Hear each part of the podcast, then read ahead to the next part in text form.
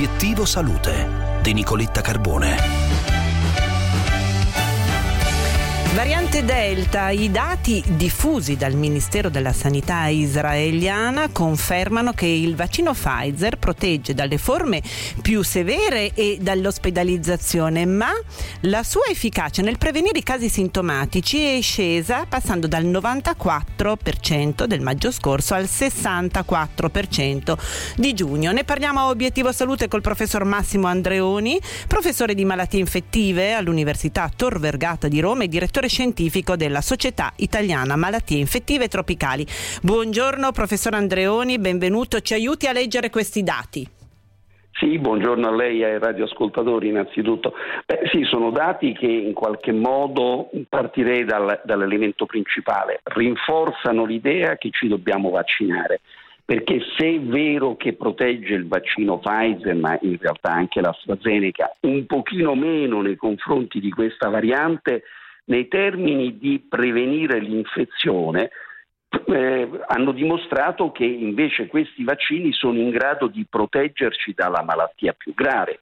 Quindi detto in maniera più semplice, è vero che ci infettiamo un pochino più facilmente, ma non andiamo in ospedale, cioè non abbiamo una forma grave, che è quello che il vaccino deve sostanzialmente fare. No? Quindi voglio dire, sono dati importanti ma che testimoniano ancora di più il fatto che ci dobbiamo tutti quanti vaccinare e vaccinare con due dosi perché le due dosi servono perché proteggono un pochino meglio di una singola dose.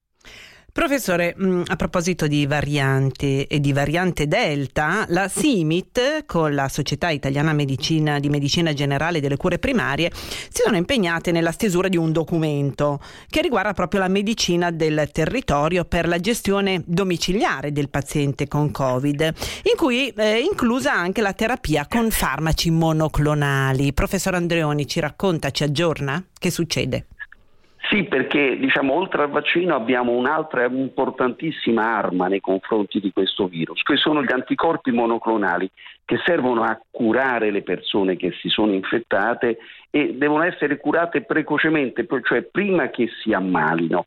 E allora ovviamente avere un farmaco che in questo momento si somministra per via endovenosa, ma che deve essere somministrato in una fase precocissima, fa sì che dobbiamo trovare i pazienti a domicilio, quindi non più in ospedale e per far questo evidentemente i medici di medicina generale sono l'avamposto, quindi sono coloro che con più facilità possono trovare questi pazienti e quindi le due società scientifiche, quella italiana di malattie infettive e quella di medicina generale, si sono unite per fare un documento che sia eh, costruttivo, che sia fattivo, cioè che permetta di dare delle regole per far sì che le persone che si infettano possano essere valutate per il trattamento e avviate immediatamente al trattamento a livello domiciliare. Professor Andreoni, grazie per questi aggiornamenti, le auguro una buona giornata. Grazie a lei e a tutti i radioascoltatori. Bene, per oggi è tutto, io vi auguro una meravigliosa giornata, ci sentiamo domani.